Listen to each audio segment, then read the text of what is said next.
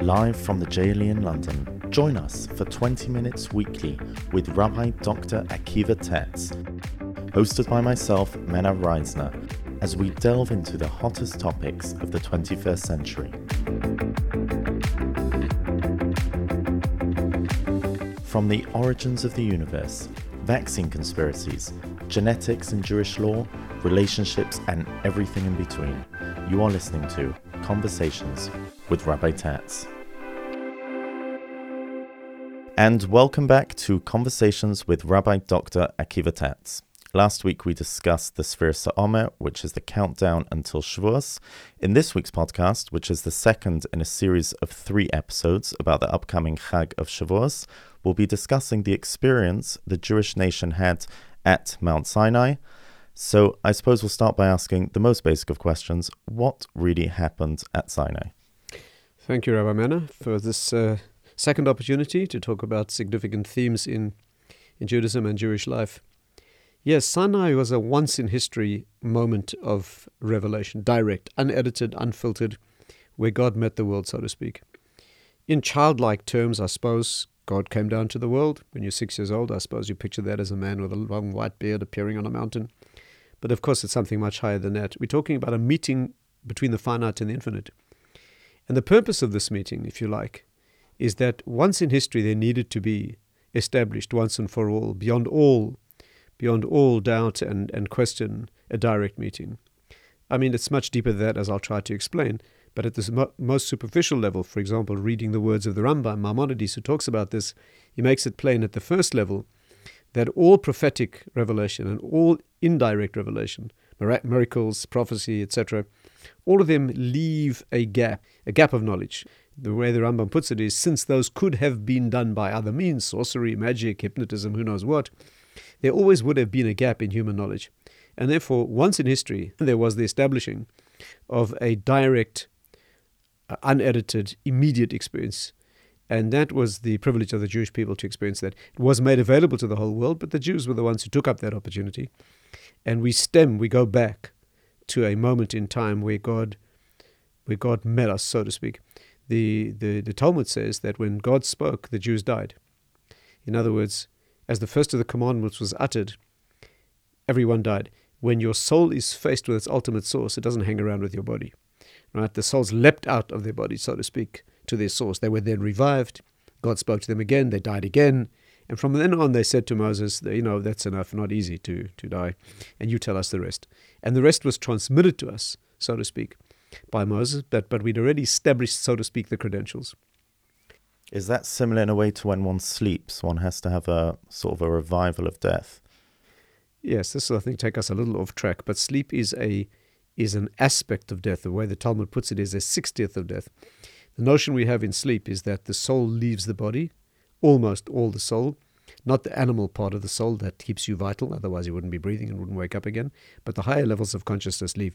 That's why dreams can be unconstrained. They're not limited by the finite because you're operating in a world that is transfinite. Dreams take you into the world of unreality. Actually, dreams take you into a paradoxical world where there's an aspect of unreality always, and yet dreams can have a prophetic connection to the truth as well. But let's not confuse the Sinai experience with a dream. I would say to you this way, our life in this world is a dream. Sinai was stepping out of the dream. Wow. That caught me off balance. Well, since you asked such a good question, let me say one further word. It'll take us a little off track of Sinai, but I think it's worth noting. Why do we dream? Why do we dream? Very interesting question. Let's put it this way. Why would God create us in a world that axiomatically is illusion? We understand that the world we inhabit is an illusion. We call it an olam. In Hebrew, the word olam means to hide. And in Talmudic literature, this is known as the Alma de Shikra, the world of lies, falsehood, illusion. So our notion is that we live in a world of illusion, and after death, before death and after death, we come from and we will go back to a world of objective and total reality. That's the notion. We live in this world of illusion to give us free will. A lot to talk about here. But here's the problem. If we live in a world of illusion, why would God create us in such a way that we go to sleep and then enter a world of illusion within the illusion? It's very peculiar. Why would he do that to us? You're living through a dream in which things are terrifyingly real or ecstatically real, And then you wake up and realize that was nothing at all, just a figment of imagination. This is real. Why would he do that to us? How confusing is that to put us in a world of illusion and then give us an experience which doubles the illusion? What does that mean? But I'll tell you a wonderful explanation. I heard this originally from Rav Mordechai Miller from the Gateshead Seminary. But it's no question this is the correct approach. The reason is this. Imagine you walk up to a friend of yours and you say to him, you know, the world you experience is all illusion. Seems like hardcore reality, objects, something objective existence. This is all just an illusion. No, it's nothing. One day you'll transition from this and you'll wake up, so to speak, and you'll realize that what you lived here was a total illusion. Your friend will say, do me a favor, I'm a hardcore realist. That's talk, you know, it's a theory, but there's no way that I can relate to such a thing. I got my feet firmly planted on the ground. I relate to what I can see and feel and touch. Your story leaves me unmoved. God says to such a person, you know what? Go to sleep. Here's this person goes to sleep, and in his dream he experiences unbelievable ecstasy or abject terror, which is very real. The characteristic of a dream is that you think it's real. Right? You when you dream, you don't know you're dreaming. You wouldn't be terrified if you did. Be a free horror movie, you'd be enjoying yourself. So when you're asleep and dreaming, you think it's absolutely real, no question about that. And then you wake up and you realize that what you've just been through, which was totally convincingly real, is nothing. Once you've been through that in your experience, how can you ever deny that what you're living now is totally reliable? You see, God has given you an experience. He's created you in such a way that you can have something that is totally convincingly real, and within an instant you can realize that it was only a figment of imagination. What could be a better way of sensitizing you to realizing that the existence that you have so much confidence in and put so much store by as being hardcore real now may one day lead to something greater? And therefore, ironically, the illusory experience of a dream is a tool that connects you with the reality more potently than anything else. Well, so it's almost a gift from Hashem to allow us to experience that. Absolutely. There are other purposes in dreams as well, but that is one central one. We know that all Jews at Sinai experienced real unfiltered faith, emunah. What is real faith? What is the definition of real emunah, and how was it established at Mount Sinai? Let's clarify a couple of terms. When you say they experienced emunah at Sinai, I would say they experienced the reality. Emunah means an attachment to the reality. Faith implies some sort of a belief. Let's talk about this for a moment. It's very important to clarify. Here's the central concept. Not commonly known, not so easy to explain, but very important to know.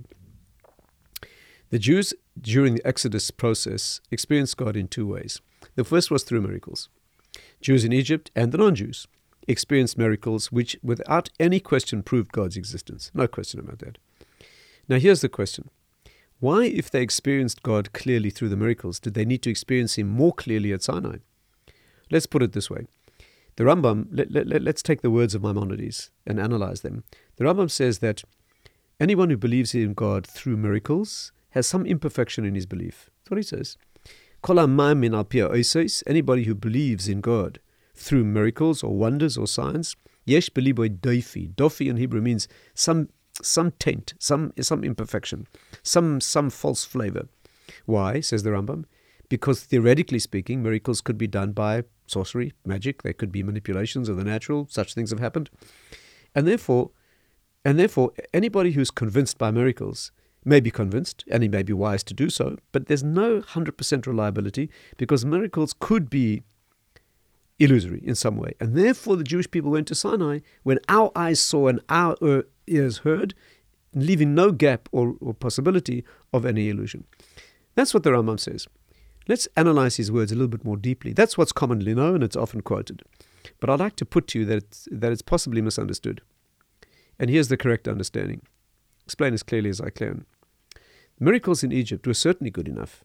Certainly good enough. When the Rambam says they always leave a gap of doubt, maybe this was some kind of manipulation, that's not the case. The Jews got the message very clearly in Egypt. And not only that, so did the Egyptians. And they weren't trying. The Egyptians were not trying to see reality, they were trying to deny it. The Egyptians got the message loud and clear, and that was the purpose of the miracles. And that's why we go back to Sinai and beyond. We go back before Sinai to the Exodus as the defining moment of our creation as a people. What happened at the Exodus before Sinai? We witnessed miracles. God revealed himself through miracles. Now, if miracles were good enough, why did he need to take us to Sinai? And if miracles were not good enough, then how come the Egyptians didn't get the Sinai experience? Here's what God said. He says to Moses, I'm going to show you miracles. Why? So that all the land shall know, the Jews and the non-Jews, Pharaoh and all these people should know that I am God. The Torah says that 5 times. So there's no question the miracles were given for people, non-Jews, Egyptians, to know who God is, which means they must be good enough. If God is offering the Egyptians miracles as a proof of who he is, they must be good enough. And they were good enough, and the Egyptians got the message. Well, here's the problem. What does the Rambam mean that miracles are somehow inadequate because they could be manipulations? They weren't. They were good enough. The Egyptians got the message. And conversely, if they're not good enough, then every Egyptian has a right to say there was a manipulation. Well, then give the Egyptians Sinai as well. However you cut this, if miracles are good enough, then why did we need something beyond that? And if miracles are not good enough, then how did God expect the Egyptians to get the message? And not only that, they got the message. Here's the meaning. This is sophisticated and beautiful. I heard this from Rav Moshe Shapira, and it's worth understanding deeply. Miracles are certainly good enough. There's no question about that. The miracles in Egypt convinced everybody. Right? The Egyptians were forced to say this is the finger of God. No question about it. But miracles have one problem. What the Rambam means when he says that they leave in your heart some sort of an imperfection or a gap, is that miracles are not direct experience. They're an experience by inference, deduction, conclusion. When you see that the natural world is turned on its head, oh, that informs you that it's not what you thought it was before. What's the conclusion? There must be something else. What is that something else? God. But you haven't seen him. Here's the message. The miracles were good enough to convince everybody of who God is, but that wasn't a personal experience. Here's the key. The reason the Jews went to Sinai was not to be proved more clearly that God exists. It was to meet him and marry him. Sinai was a marital experience, and that's for Jews. The reason the Egyptians didn't go to Sinai, it's not their role to marry God in that intimate. So the correct understanding of the Rambam is, when God proves himself through miracles, that's good enough proof. But it's not a personal meeting. It's a mathematical proof, an inference. It's a scientific deduction, an inference, a conclusion. That's not a marital experience. We went to Sinai not for a better proof that God exists, but to meet him. Listen to the words of Rav Moshe Shapira. These words are exquisite, and you cannot say it better than this. He says people think we went to Sinai for a different quality, a different level of proof. A different level of proof. That means the proof wasn't conclusive in Egypt. That's how they read the Rambam. Sinai was conclusive. He said, Ze lo inyan shel otzmata hochacha, ze inyan shel echuta yediah. We did not go to Sinai for a better level of proof. We went for a different quality of marriage, a quality of knowledge. We went to Sinai not to be convinced more clearly that God existed, but to marry him and meet him. And therefore, throughout history, the miracles were good enough. But there needed to be one moment, not because that convinces you ultimately and the others didn't. Everybody got the message in Egypt. But we went to Sinai for a completely different reason, and that was to begin a personal relationship that would fire us up with an intensity that would last through all the tortures of history and take us finally to the promised land. Wow. But this experience, as you said, was only for the Jewish people. How about the non-Jewish nations? What was their purpose? Well, the axiom is that Torah is given to the whole world. Right? And as we know, there's a section in Torah which addresses the 7 basic commandments for the non-Jewish world, and of course all the sub-details and components, and the Talmud goes into all of those. So the Torah is predicated on the understanding that all humans need it. And in fact, if you look at the Western nations, both the Muslims and the Christians go back to the Torah. They have additions and modifications, but they all agree that Sinai happened as we claim. The East and the Far East is another discussion. Perhaps one of our podcasts we can talk about that. But in the Western nations, which are our personal nemesis, right? The Far East has never tried to destroy us. We have no historical interaction with the Far East. The West are the ones who would rather we weren't here, one way or another. And so the Torah is postulated for all human beings. There's no question about that. Each with his or her own personal role. At Sinai, the Torah was offered to the world. Right? The non-Jewish nations took a step back. It had certain issues in it that they were not compatible with their lifestyles or beliefs or whatever it was. And so from that moment on, the Torah became the primary possession of the Jewish people, with its own levels of instruction for all of humankind. And of course, any of them who insists on doing it our way can convert. We don't look for converts. We tell non-Jews they don't need to convert to become perfect human beings, unlike many other religions. But any non-Jew is convinced that he wants to do it our way with all the strictures and difficulties and and obligations and privileges, of course, the non-Jew is insistent enough, he can convert to Judaism. We don't recommend it. We discourage it. But of course, if a person insists on having it our way, he can join. He can join us. Wow. So I think our time is up. Thank you very much again, Rabbi Tatz, for joining us for another fascinating discussion. As I said last week, any comments, feedback or suggestions for future topics should be emailed to podcasts@jle.org.uk. That was episode 2. Make sure to join us for the final episode in this series, discussing the upcoming Chag of Shavuos. Same time, same place next week. Thank you.